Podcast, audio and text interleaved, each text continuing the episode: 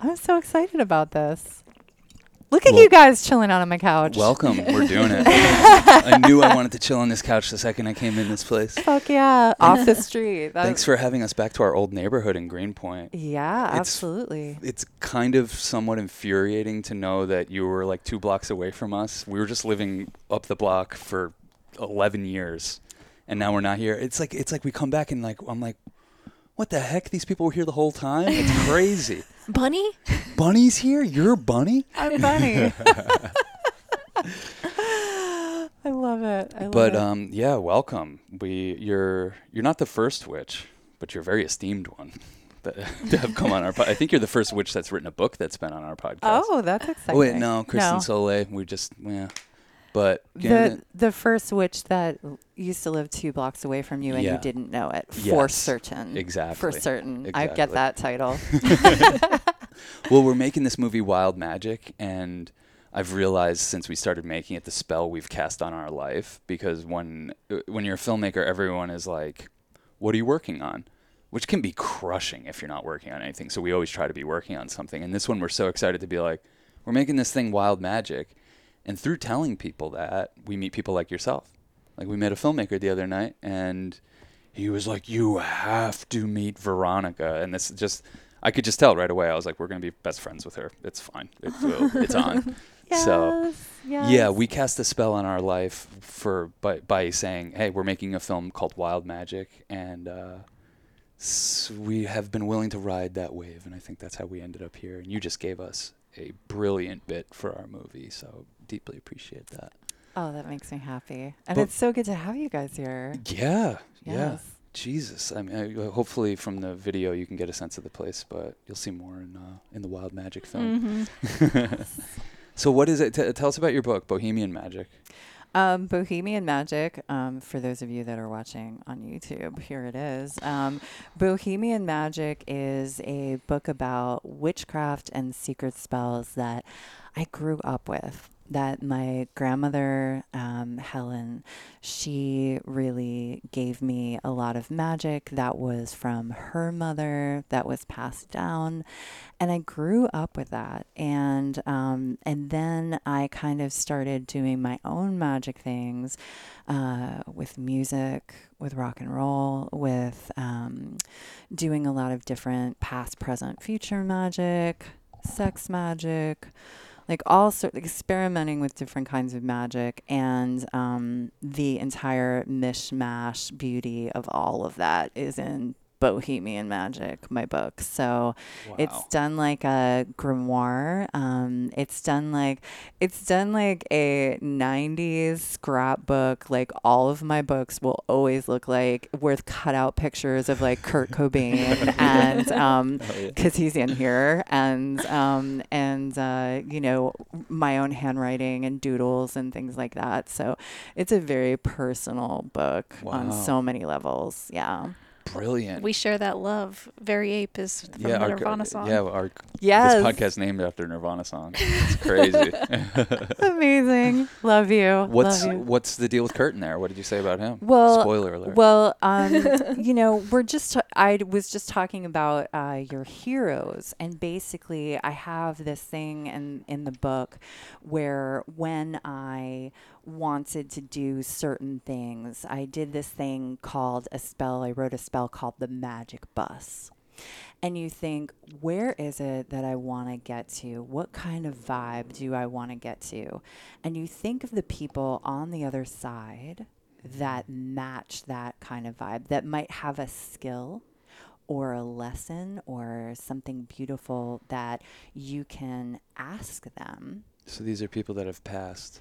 Yes. Do they have to be close to you or anything, or can they be a historic figure? They can be anybody. That's the cool part because um, in the book, like I show like my different quote unquote magic buses. So it's like, who do you want to get go on this trip with? And like for instance, like it might be somebody like um, for instance, like Jack Kerouac was somebody that really influenced me when I was in high school for sure. And his talk of the love of the road. So, like, he was on the magic bus. So, you set mm-hmm. up a picture and you you like print out a picture of them, you put it up, and you put a tea light in front of them.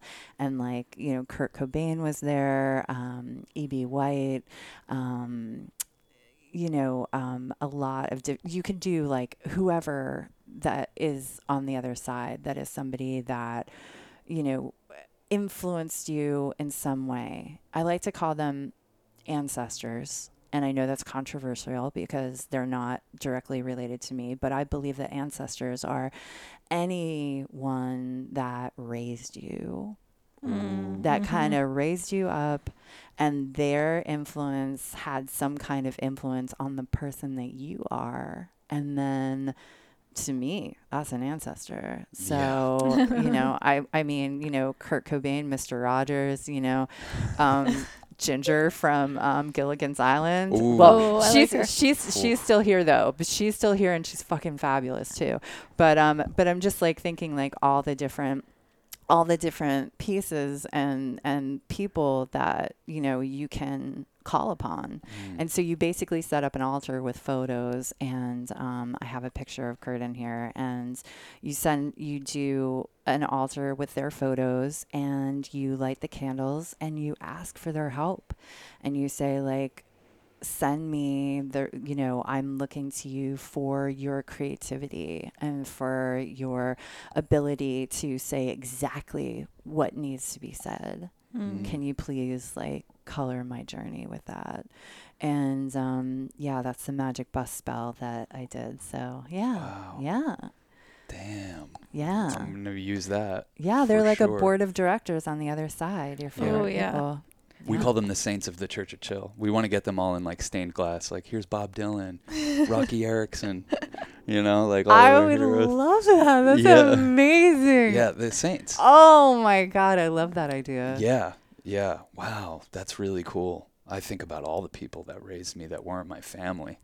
It's crazy. I mean, like we're from a generation that was raised a lot by the TV and Yes. by CDs, and now it's a different thing. Now, now Mhm. it's a, it's it's shifted a little bit. Like so, you and I probably had a lot of the same people because we were drawing from the same thing. Now it's so splintered and fractured. It's all over the place. Right. But I do wonder uh, your thoughts on like so when Kurt Cobain was alive, are his powers like his and they're contained to that that body that he was in, and then when he's not here, it's like they're more available to us. Like, do you have any thoughts on that? Or can you tap into a motherfucker that's still here already and start, you know, I th- mm, that's that's a really good question. because he needed his powers while he was He here. How else would we get all that music? Yeah, he needed his powers for sure. I think you can also um, ask kindly and put it out there and be like, I love, you know, what, um, you know, somebody's doing that's here currently.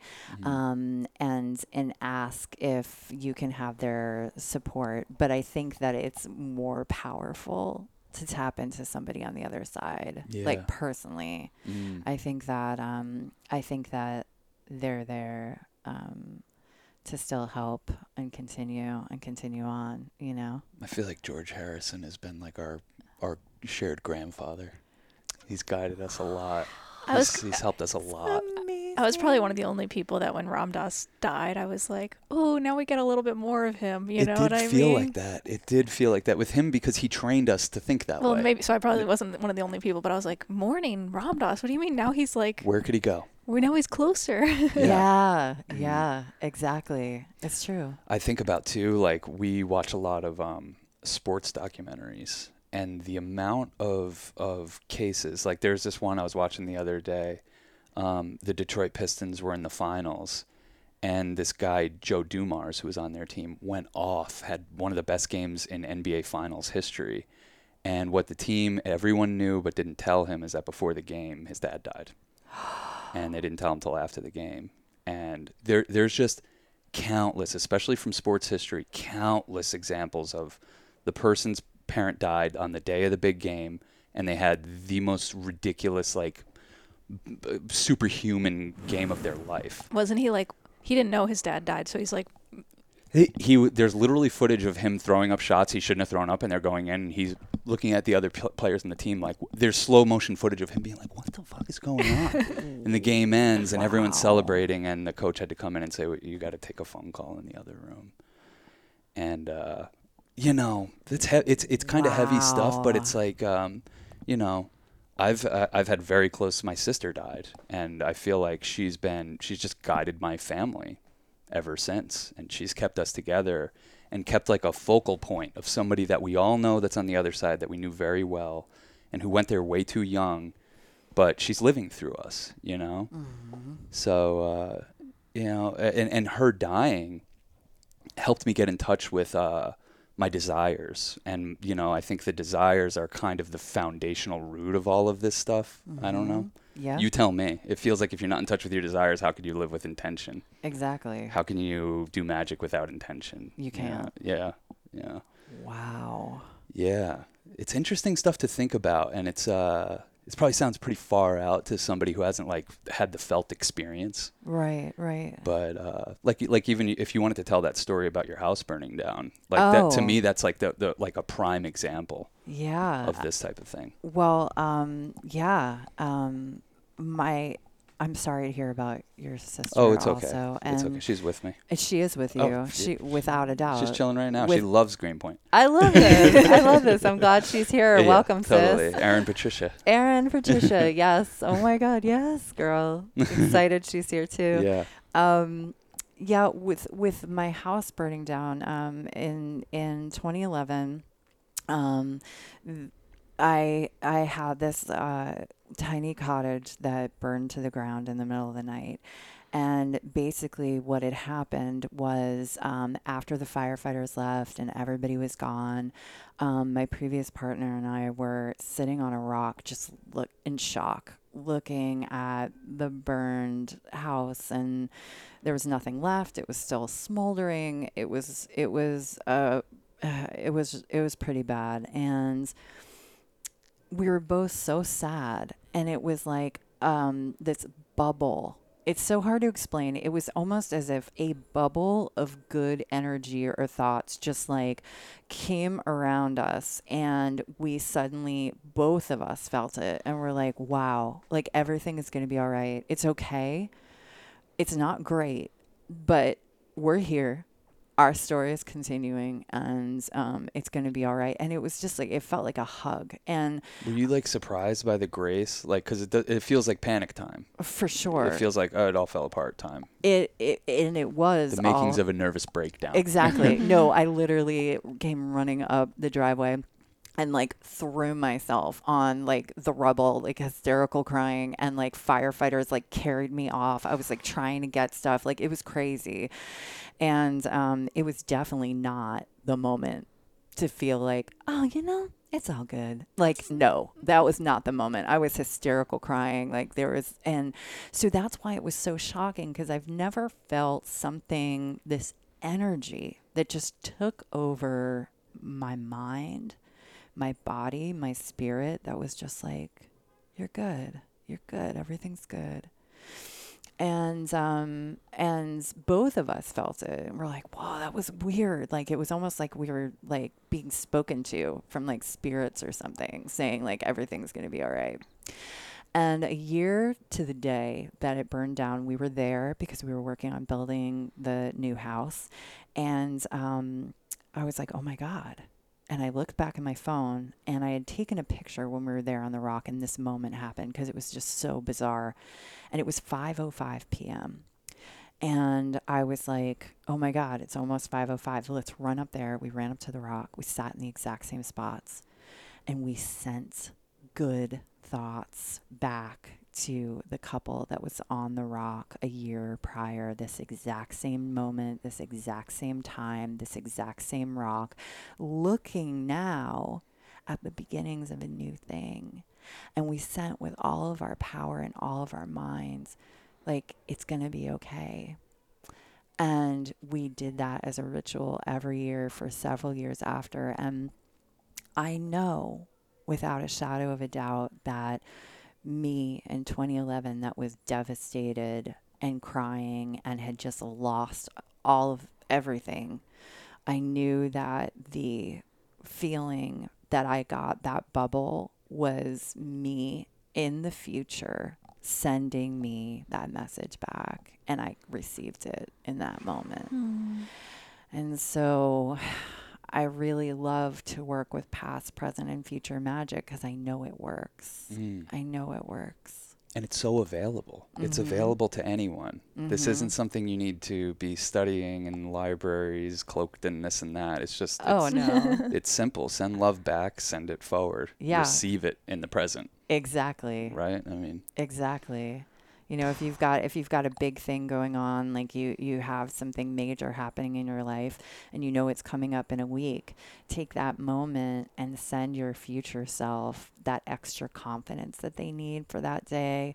Like just imagine like if you know what you're going to wear that day, like just imagine you and those clothes exactly where you're going to be and really get into it and send future you like even if it's just a week ahead of time send it to them that confidence so that they can pick it up and then a week afterward send it back to Mhm. that person that is also doing it so it yeah. doesn't have to be like a full year and like Mm. exact Mhm. times but it doesn't hurt it doesn't hurt you know I feel like we're scraping by on this kind of energy right now because it, I feel like the spell we cast on our future is just like we won.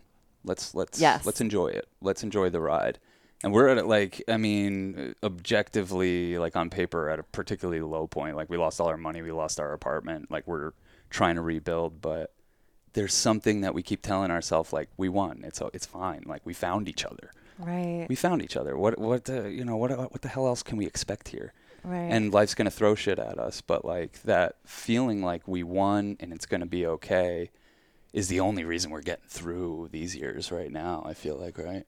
Yeah, I feel a smoke bubble. yes. Yeah, we definitely. Probably because of this conversation and the future memories we'll send back to that scared version of us. Yeah, and when we go to bed every night, um, like we sleep in separate beds in the same room, and we Mhm. say to each other like "sweet dreams." It's like start sending that like because we learned from Neville Goddard and all this like the the particularly right when you're like falling asleep, if you can hold on to especially the details, like you're saying, get granular about it, Mhm. about how that feels to inhabit that place. We both do it every night, and I think we have a shared vision, so it might be a little bit more charged and powerful.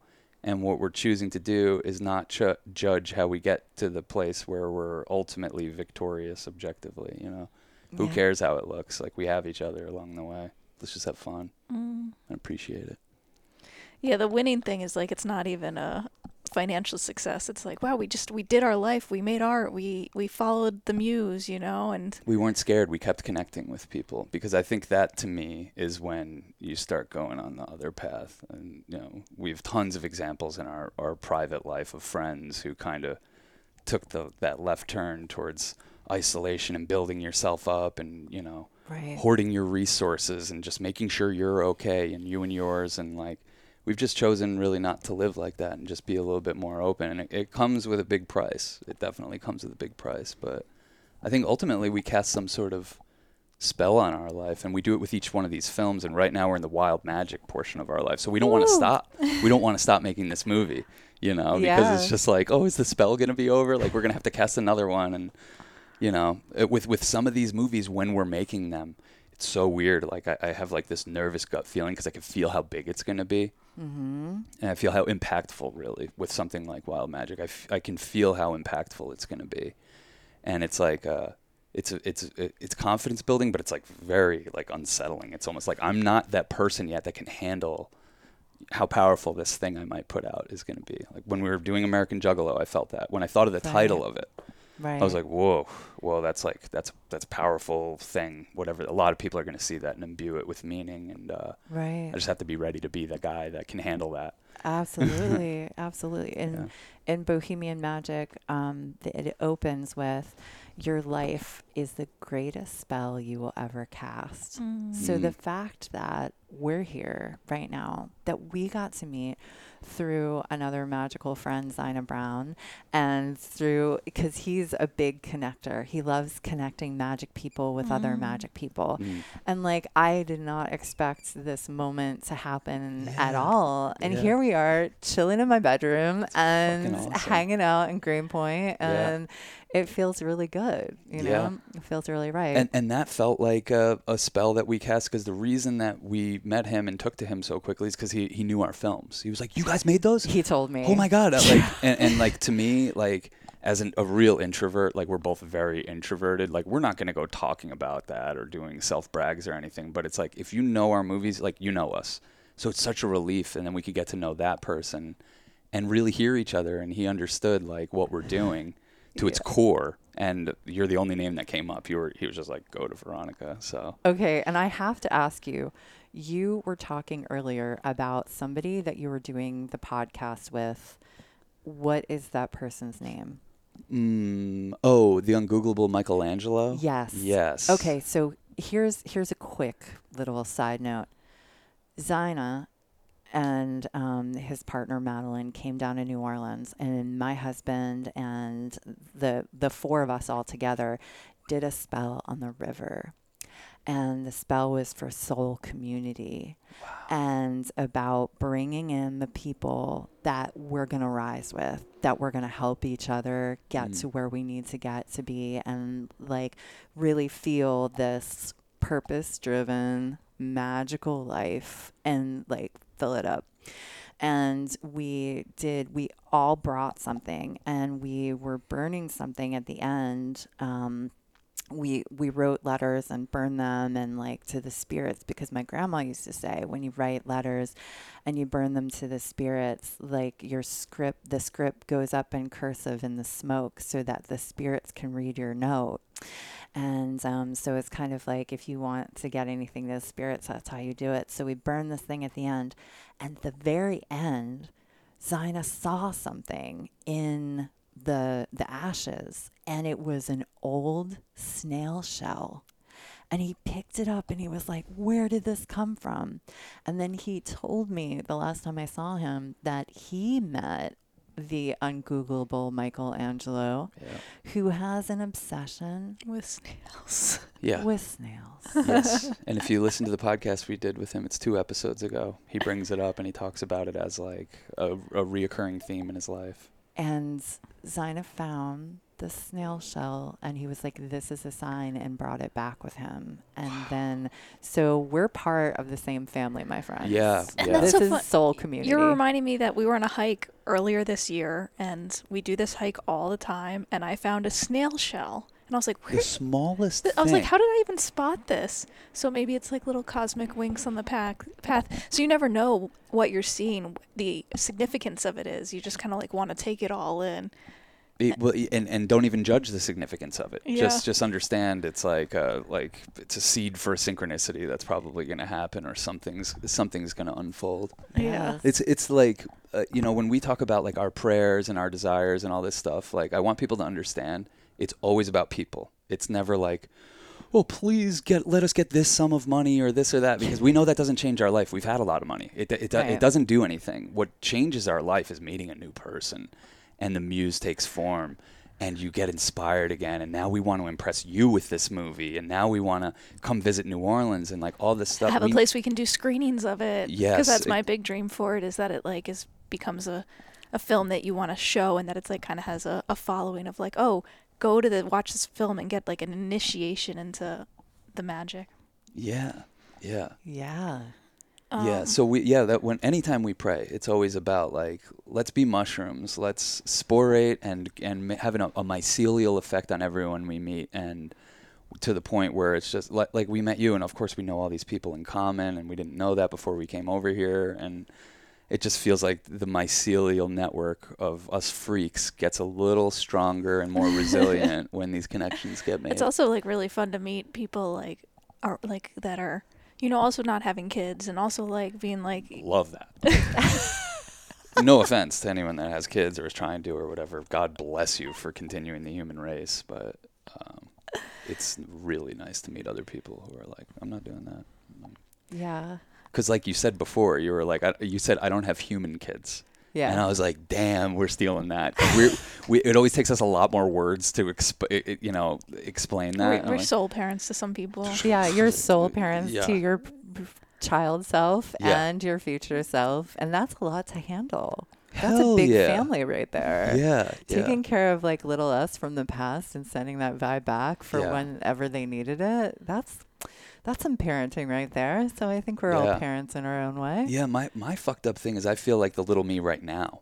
When, I, when I think about my past self, I'm like, that's a little guy that had to grow up way too fast and was way too adult for his own age, which thank God because I got into all this great music and movies and stuff. But like, you know, Cass is like, were you into Ninja Turtles? I'm like, all my friends were. I thought it was for kids. Like, you know what I mean? Like, I was more of an adult. Like, I feel like I'm a kid now. And, Yeah. and it was like, you know, that kid had to be more of an adult so I could be a, make a bunch of money and be a kid and fuck around and do his thing. I don't know what future me is, but he's a wise motherfucker who sends Grace back, clearly. Yeah, but you can reclaim your childhood, and I think it's important to uh, Yeah. honor that childhood, right? Um, you were talking about like another thing you were telling us before we did the podcast was about you kind of had more tangible examples of uh, some magic you've done, like around getting a house, and it just made me think like, oh, that's so valuable because there's so many people who have like these dreams and ambitions and want to honor this goal that they have, but maybe don't know how to talk to the universe or how to make ritual around maybe a goal or or something like that say getting a particular house or whatever Right. Yeah, I had I I was sharing yeah, we were sharing this earlier before before you guys, before the podcast party. Um Before the homies joined us. we're glad you're here. So we're gonna catch you up, people. um, so so what happened was um, I I was really drawn to um, spending more time in New Orleans because I do witch camp there, and I do witch camp two times a year, and I love New Orleans and I love the vibe, and it's um, you know there's a lot of beautiful supernatural things that go down there, and I love it, and um, so what happened is I had found this place that was perfect. It was like a 600 square foot tiny little place from the 1800s. I was like, "Oh yes, this is it. It's in my price range. Everything is going to be good. This is it. This is the house. I know it. I know it. I know it." And so my husband and I, we were walking around, and there's this special tree in New Orleans. And like, if you know, you know. Everybody goes down there. Everybody does spells. Is covered in spell work. Nobody messes with anybody else's thing. Like everybody knows. Like they give you time. Like everybody's doing spells there. And uh, so we went down there, and he had found this random. Um, Stegosaurus? Is that the one with the hunchback that's Yeah. like kind of low to the ground? Okay. So he found one of those on the street and it had like an open mouth.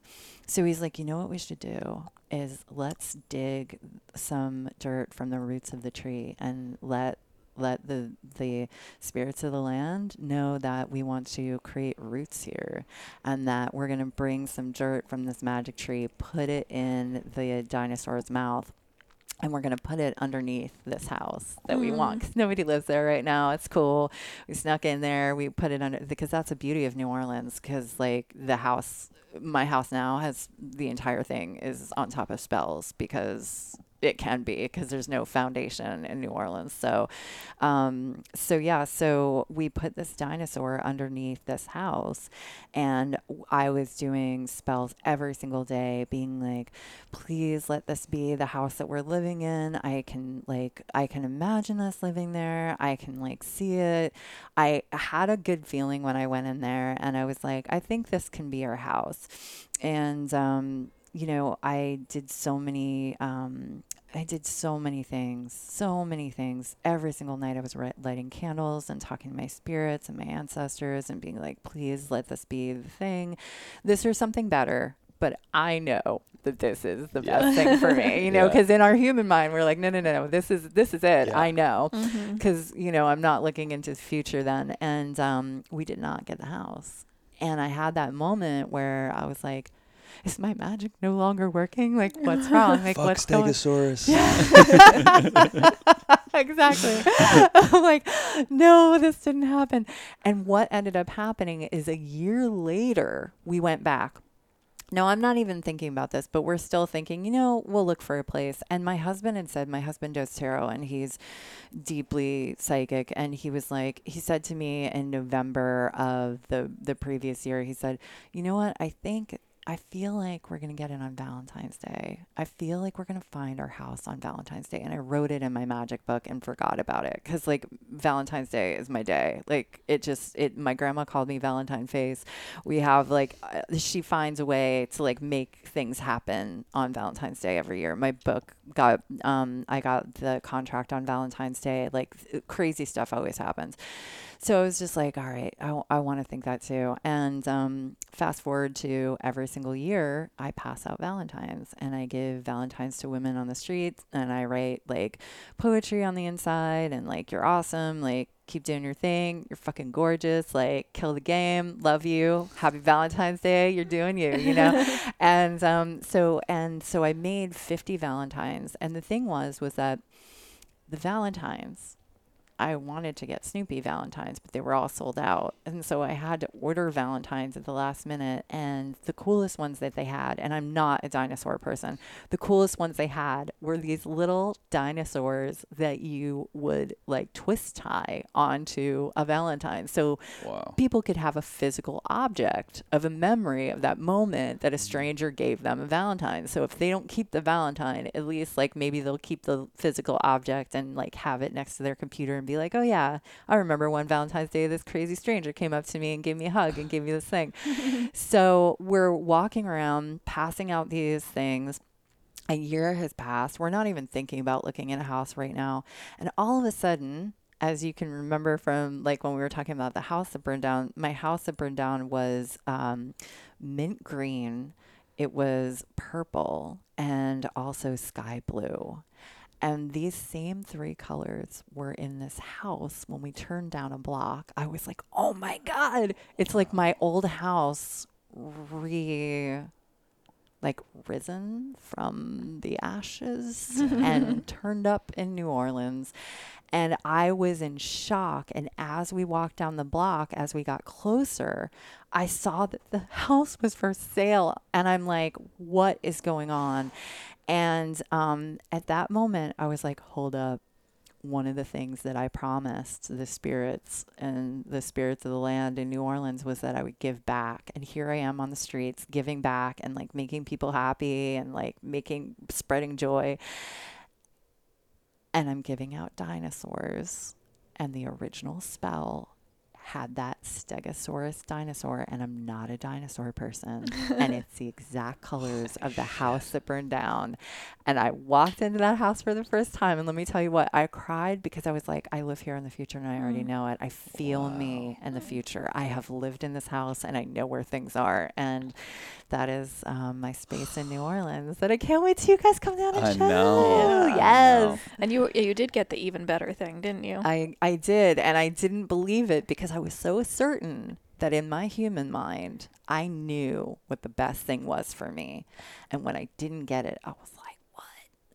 But um, they know. They've got our backs. Yes. They've got our backs. That's backs. the best thing about getting older is like you get humbled, but on the way you just also like gain the like confidence and wisdom. You're like, all right, I'm not gonna cry over what spilt milk because everything's spilt milk in this universe in a way. you that's just learn patience. yeah. You know, and until you do, I think uh, you can get what I think what I refer to as uh, like psychic spiritual hemorrhoids, like you know, where you're like pushing too hard, you know, and trying too hard, and it's like it starts to cast the spell of judgment on your life and negativity. And I, I just feel like it could take you off the path a little bit and just make these like things start popping up that are like extremely painful and uncomfortable to deal with. And uh yeah, I've seen I've seen that a lot in the psychedelic world. You know what I mean? Mm. Someone drinks ayahuasca and they're like, "I am now an ayahuasca woman, and I need to serve this and devote my life to it, and this and that." And pushing so hard and just like chaos ensuing and no no vision whatsoever and like I don't know it's spiritual hemorrhoids.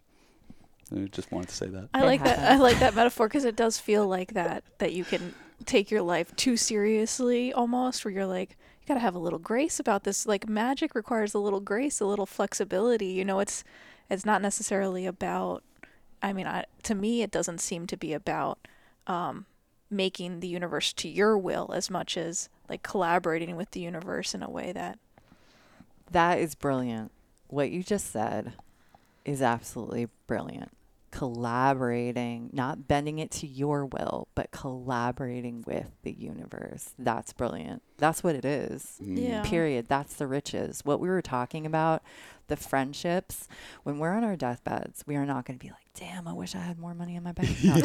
we're going to be like, damn, I wish I like, you know, hung out with those people more. Like it's, Yeah. we're thinking about the friendships, the community, the creations that we Mhm. made, Mm. the things that we birthed into this world, your documentaries, my book, Mm. the different experiences that we have that bring us closer together and make us know that magic is real. Right. Period. Yeah, and and when you think about it as a, a collaboration, then it's like, what could go wrong, really? It's like this is part of it. We all got each other's back. Yes. Let's go. Yes. We've got yeah. this. We won. We already won. We already won. the hell we sitting here fretting about? We won. You know? We we took form and we're aware of Yes. it and we're aware of the energies we're dealing with and like I don't know, in the simplest way, the way I think of magic is just making the formless into form and we're figuring out how to do that and it's like such an exciting uh, it's it's such a more exciting life than the one I was doing before I discovered mushrooms and spirituality and things outside of myself. Yeah. It's so much more exciting. A lot of people resist that, and I get it. I understand why, because I was one of those people. But I was also drinking a lot and working a lot and cheating a lot, and uh, yeah, not um, the best version of myself. I sent love back to that motherfucker because he was wily and out of control and made it so I can't fit in the normal world. and so thus I have to do this. So like I gotta give him some respect. yeah, absolutely. But that was a person that was kind of uh, holding out the more magical things about life, you Right. know, because uh, I was hurt, I think. I don't know, and confused, and listening to all the wrong things. You know, society or you know whatever that that thing. It has a pull. There's like a there's a hum to it that's very alluring. Like wait, there's comfort in there. There's there's things I can do. There's very simple things I can do to get ahead. And if I just behave myself and rent my life to a corporation and get the mortgage and then get the dog and make sure to pay this thing on time, like like uh, just getting all caught up in that, I feel like left an absence of magic and unpredictability in my life, which now is like the thing I subsist on. So hmm Absolutely. go figure. We get definitely get high on it. We call it gambling. You know. We think we're gambling addicts, Yeah. you know, but we don't gamble, right. but we do. Because we gamble on ourselves. Yeah. You know. so Yeah. it's- try Which, to- if you're gambling on yourself, like you, you can, I think that you can never go wrong. And I used to be in the corporate world and things like that. And I got, um, I got attacked in the face by a Rottweiler when I was volunteering at the Bark Animal Shelter down, down the block and, uh, Well, ripped off my nose on the side and underneath and nearly blinded me in my left eye.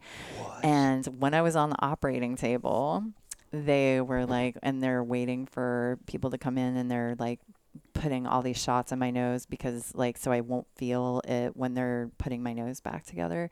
But I was awake. Oh my they didn't put me under because I was going to be in so much shock. I looked at that room in the ceiling and you think you know you're in a hospital operating room there's a lot of people that that's the last thing that they've seen the you know hospitals are a doorway to like um birth and death and um, they meet there. And i looked at the, those tiles on the ceiling and i thought why haven't i lived my life like why have i been like waiting for because i wanted to do burlesque i wanted to do all this stuff i wanted to write but i was like in this corporate thing because i'm like how are my bills going to get paid otherwise you know Mhm. and i was like it doesn't have to be that paying your bills can come up in other ways. Like you can find other ways. It doesn't have to just be this corporate thing that wasn't making me happy. I mean i'm not the key. slagging corporate work you know if you're having a great time. Like sometimes i do corporate burlesque parties and get paid great and i love it and they treat me awesome and i love it. We do commercials. That's how we pay the bills. yeah. So so it's like it's like you know if your heart is i think you have to go with you know what you know it's like going back to your past self your little kid self you're like yo am i selling out in this job and she was like yes you are and i was like ah she wouldn't be proud of me right now and i just thought i need to make a serious change in my life because little me is not proud of what I'm doing right now. And I was like, yeah, I'm too busy to do my dreams because I'm paying my bills. And that was my big excuse. And when you're gambling on yourself, it can be it can be intense, as you know. Um, but I think it's the most beautiful life. I think it's the most beautiful life you can have. You know.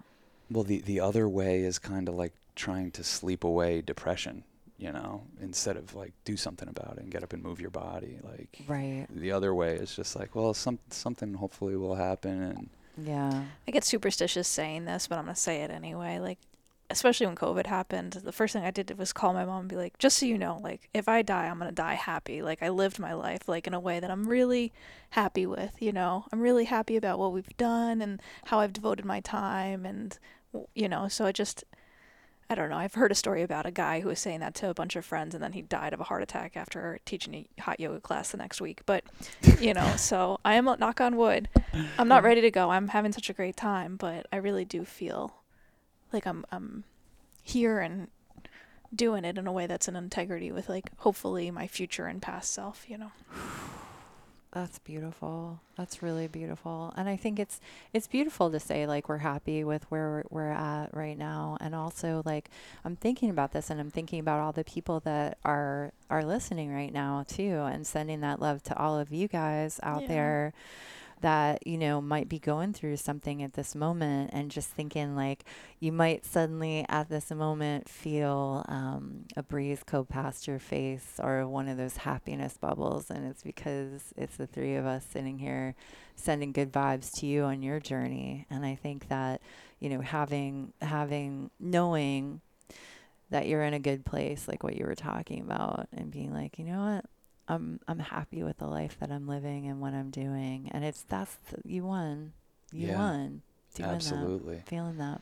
Yeah, and, and we were talking before about like you know working with your your future self and your past self, and like I, th- I th- we were saying like we're inadvertently doing this stuff all the time, so why not bring a little bit more mindfulness to it? Because how often do you see an old picture of yourself and you're like, oh God, or like uh, you know what we've had with this podcast, like oh I can't listen back to that, Right. you know, like I, I can't watch our old movies, like what are you crazy? But like try to inhabit the opposite, like no that motherfucker got me here, like good thing that you know like.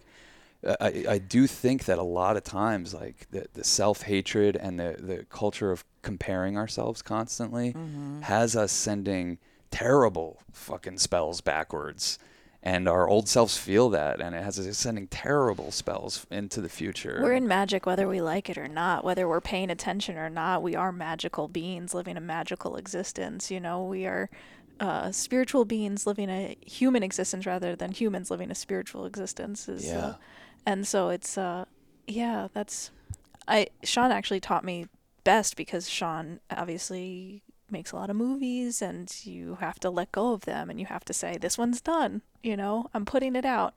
And I think that's one of the most difficult things on the artistic practice is saying like, okay, it's ready.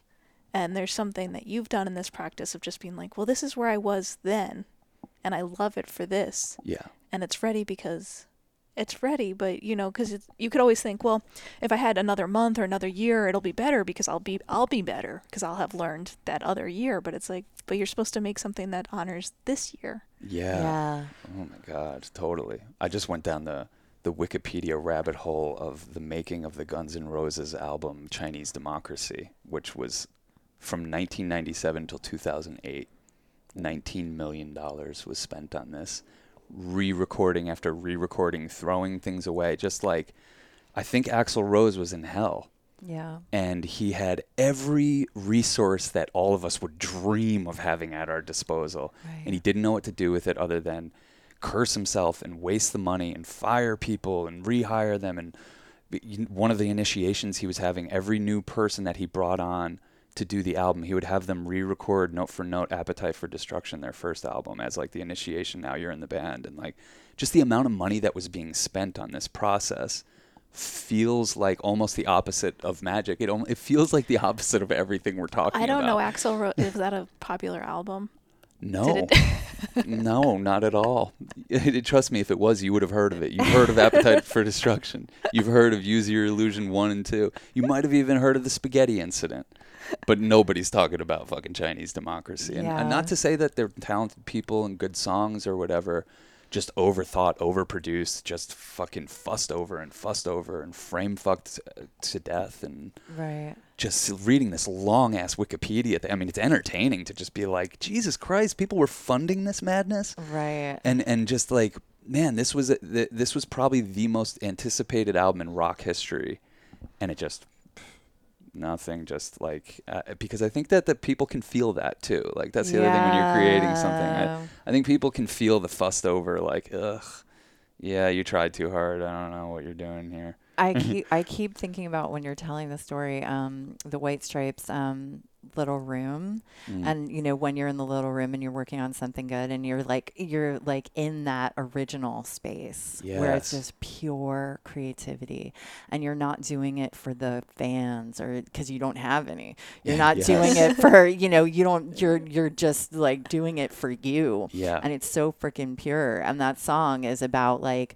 you know you know you might end up getting in the bigger room Mhm. but then you're going to have to think about how you got started in that little room yes. so it's all about like no matter how much you grow you got to bring it back to the truth your purpose your passion and that like you putting it out there for like your mom and dad to listen to Yeah. you know what I'm saying? Yeah. Or like, or For whoever, you. like for you, for you, or whoever, you know, whoever, you know, back in the day that you wanted to, you know, impress. Like Mm. that's, yeah. It's funny you're saying that because I've had this I had this dream a couple nights ago that I've been trying to make sense of and I was in this mansion and I I stay in this little room but I like when people come over I give them a tour and I show them the whole house and I say and they have these big rooms that look like giant you know glass walls and fancy couches and I'm like every time I go into those rooms I feel like a ghost.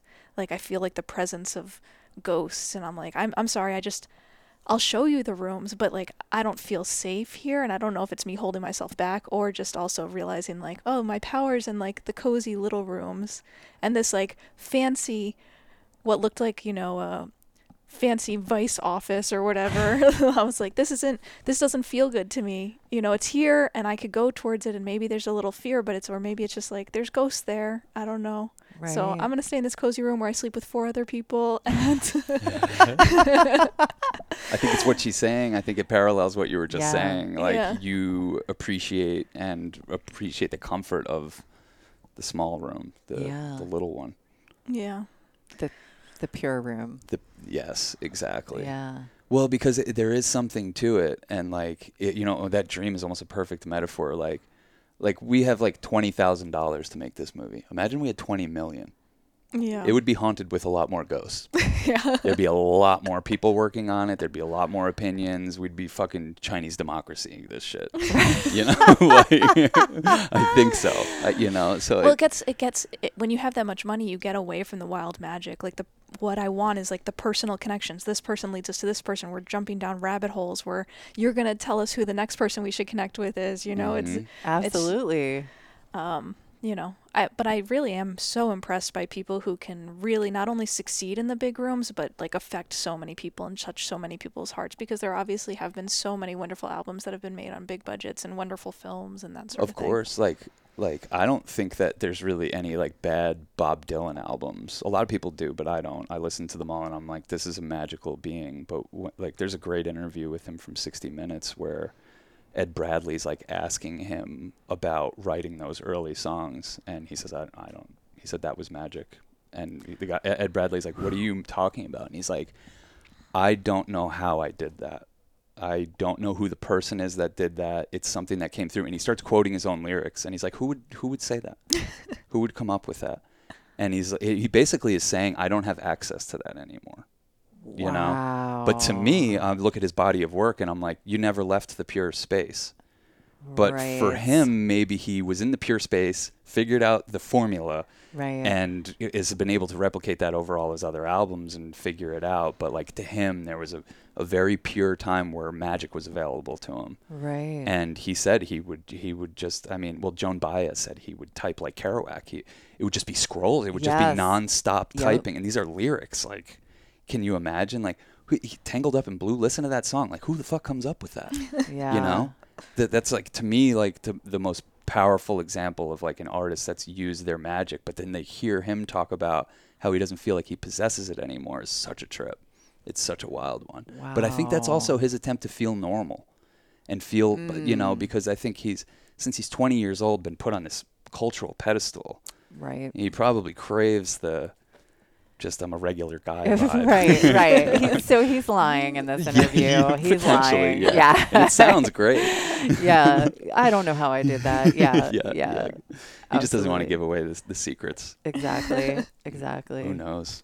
I think I think because I, I I think like magic stays with you, and I think that the more that you can um, that tap into that, like for all of us, I feel like um, I feel like magic is just a form of remembering, and Mm, like when we um, when we do witch camp, and I'm about to I'm about to head to New Orleans and do witch camp. Um, when we do witch camp, I always say like it doesn't matter because there's people that have never done magic ever, and they found my book and they're like, I'm signing up for witch camp, and um, there's people that have been doing it forever, and they're all in the same room, and it's like witches of the round table.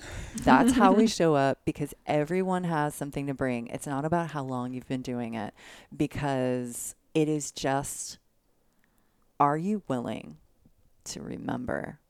how incredibly magic you are because I feel like our souls are a library and that we haven't opened up all the books and they're from previous lifetimes and we have that. We have that knowledge within us. It's just somebody needs to say something that'll trigger it and be like whoa or a dream or something there's some kind of way to open up one of those books for you. And I have seen it firsthand in the last um, last year that we did witch camp. There was a woman that showed up and she was like, "Listen, I don't even know if I belong here." And she's like, "I don't know if I'm a witch. I saw this book. It called to me, and I'm here."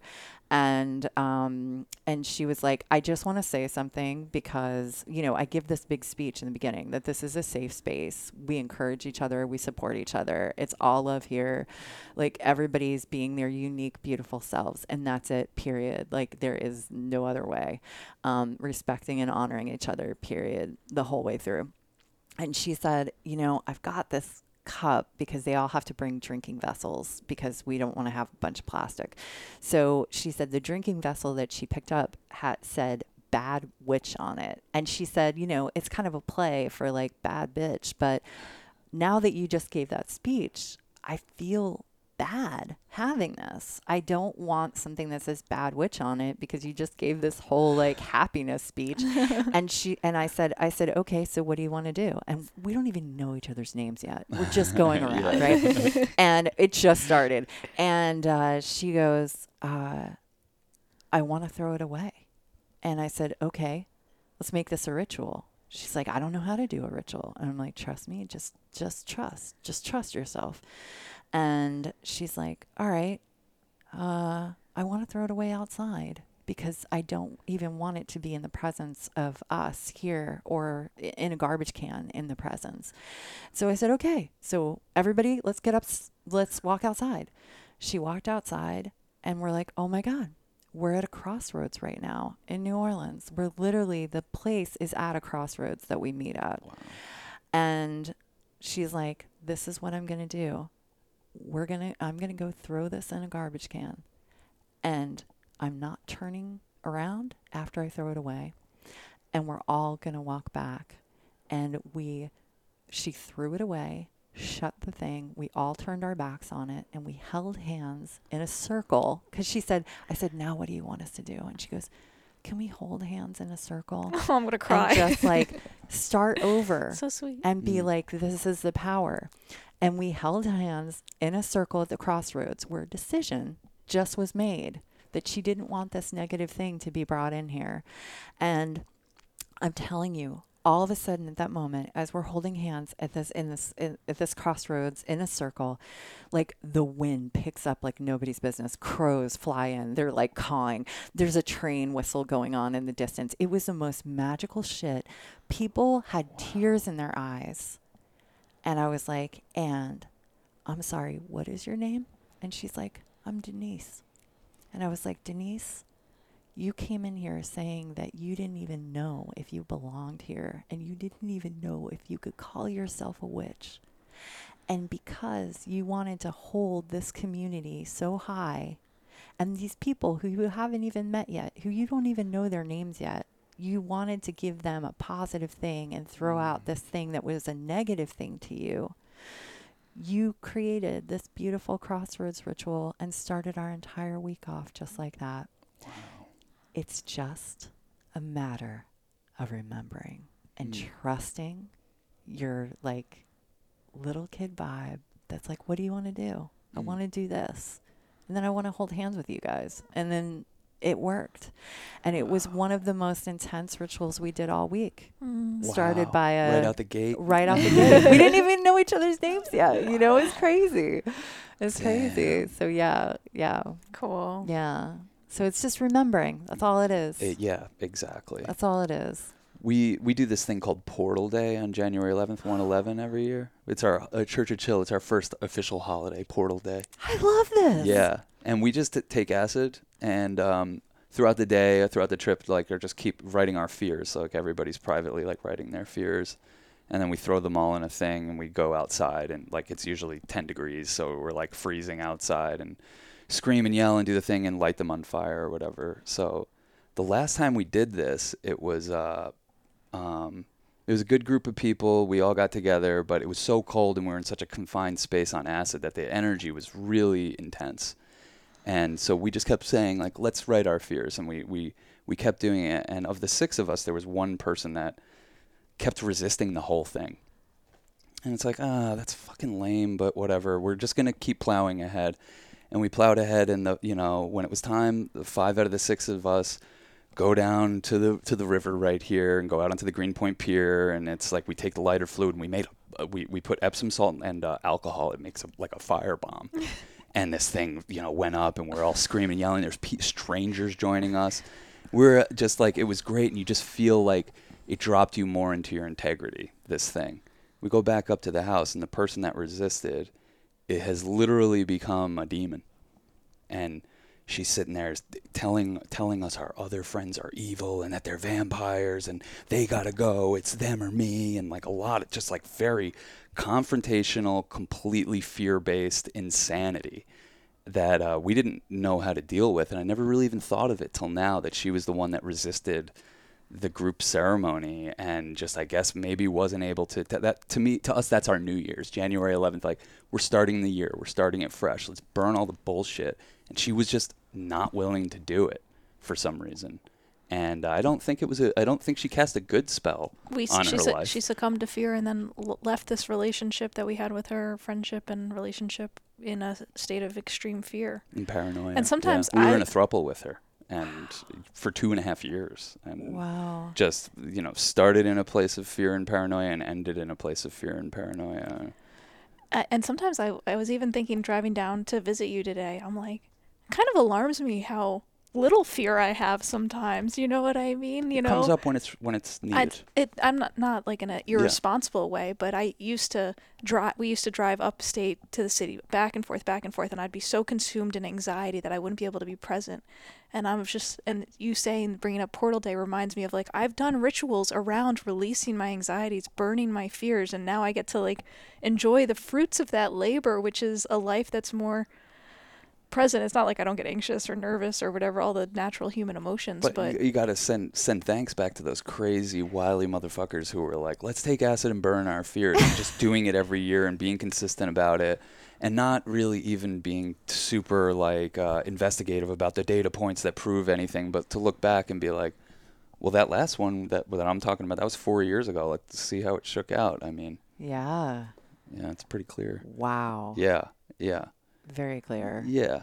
So You- you- You, got to just sometimes be be very mindful of uh, the group energy, and you know if you want to go along with things. And I don't know. To me, if it's positively minded and the intentions are positive, like why not? Like see what it does. you know? Yeah. Throw some more shit in the cauldron and stir it up. Like let's get going. We built with like a little with clay a little demon and we burned him too. It was Yeah. so like it was so yeah, we were all like making little parts. Like we were passing around this. Like someone just started made a ball, and then someone added something to it, and we and it ended up being this demon. We just kept passing it around, and it's just like this fucked up demon. And he was one of the. He just represented Wow. the he He now thick lives in the sphere. bottom of the East He's, River. he's all so. demented in the bottom of the East River. Wow. Yeah. Wow. Yeah. So we'll we'll do stuff like that, but like when I think back of that now, I'm like, we don't have enough of that going on right now. We need to. There's a reason we met you. It's like we need to conjure more magic and do more. especially with what we're doing and i think Yeah. that's why you're such like a potent reminder to us about the power of ritual about because we have these little things but our life has been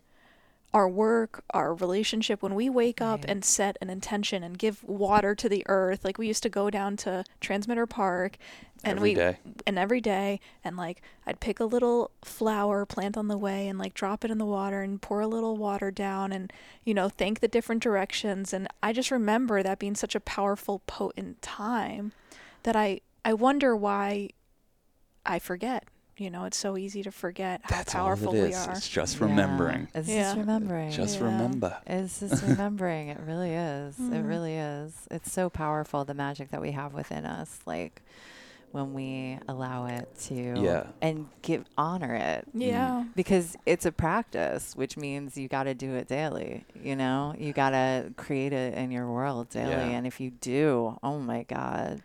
And if you don't, Yeah. a dog might bite your face off. Exactly. You know what I'm saying? Ex- and then you're like, damn, what am I going to do now? Yeah. and well that was probably one of the most magical things that ever happened That- to but- her in a way you know It was a catalyst. It will for come for you. sure. I'm saying. it will, it will come for you. It will yes. come to you with heavy yes. reminders. You'll go through a period of your life where you're like, what, what else could happen? And it's just like, you could wake up. Yeah. You could wake up, start doing right by yourself. Absolutely, absolutely. Because, because, like, I was raised with magic, so I had, you know, I kind of walked away from magic and was like doing that corporate life, and I was like, I think I was too scared to try to do my creative things and put it out there in the world and fail.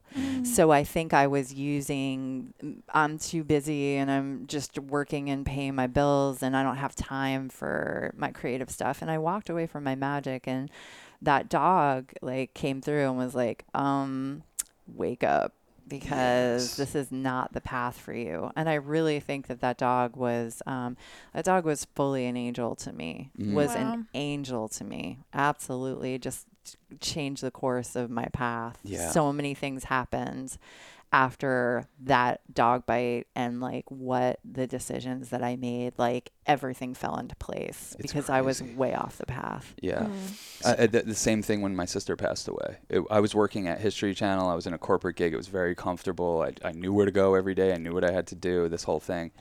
And um, around the time she was passing away, I had taken a bunch of time away, and they were very good about like they continued to pay me, and I, I kept. I was just at the hospital for like four weeks, and it was my first break in my adult life from like the corporate grind. Right. And uh, after she died, I was just like, I can't do that anymore. I'm not going back to that. And that's when I started making films.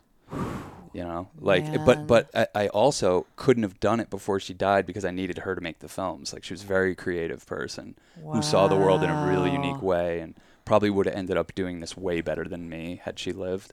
But since she didn't, I kind of had her access to her powers, and also the reminder that life is uh, very precious and it'll pass you right by. So I was like 27 at the time, and I went and made my first film, and didn't. I've never turned back. I've never worked a consistent job since then. I'm 42 now, and you know, Yes. Cruising. Yes. I She's got my love back. this. I she's, love yeah, this. she's my angel wings. She definitely is. I Yeah, love this. She helps me out. She, I feel like she introduced me to Cass in a fucked up way. Like you never got to meet Erin, but I feel like you know, I don't know. She was just with me and guided me towards you. And I met Cass, and within the first five minutes, I was like, "You should be my girlfriend." You know, like just and Talk I've- about I, casting a magical spell.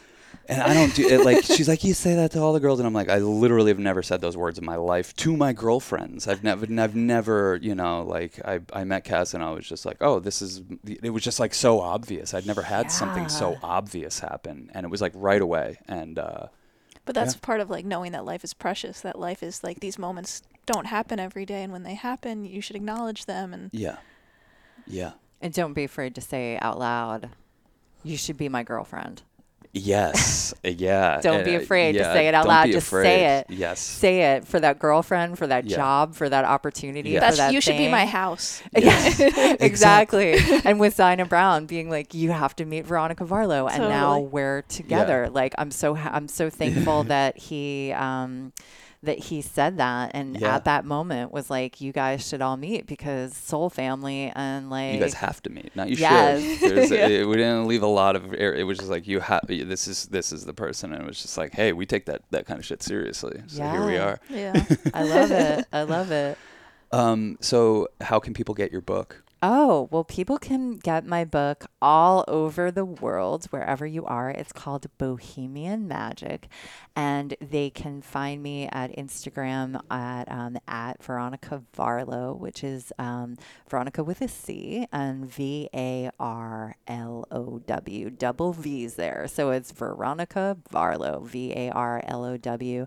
And um, you can find me on Instagram, and then you can look at my bio and you can see all the cool things that are happening. You can see like witch camp. Go to witch and- camp. Yeah. Yeah, Go go, to to witch witch, camp. camp. Pack up your crystals, baby. Let's Yeah, go. And uh, and you could see like you could get special editions of Bohemian Magick from me. I highly encourage you to find them at your local bookstores because we love our bookstores. So when we support our local bookstores, that's the best. So there's a bunch of local bookstores that are carrying my thing.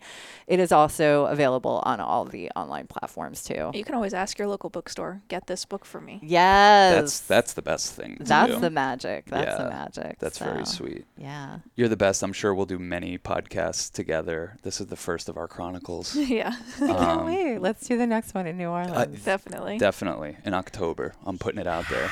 Let's let's cruise. um, and if you want to support us, it means the world to us. Uh, Patreon.com slash Church of Chill. It's two bucks to get in. You get access to our Discord community, which is the Church of Chill Discord community. The coolest people all over the world, chilling, updating each other on insights and wisdom all the time, and uh, tons of bonus podcasts and documentary stuff. You know, Patreon.com slash Church of Chill. Thank you so much. Thanks, Veronica. Peace, love, and magic, y'all. yes. Thank you, everyone. Sending all the good vibes out to all of you. Mad love. Mad love. Mad love.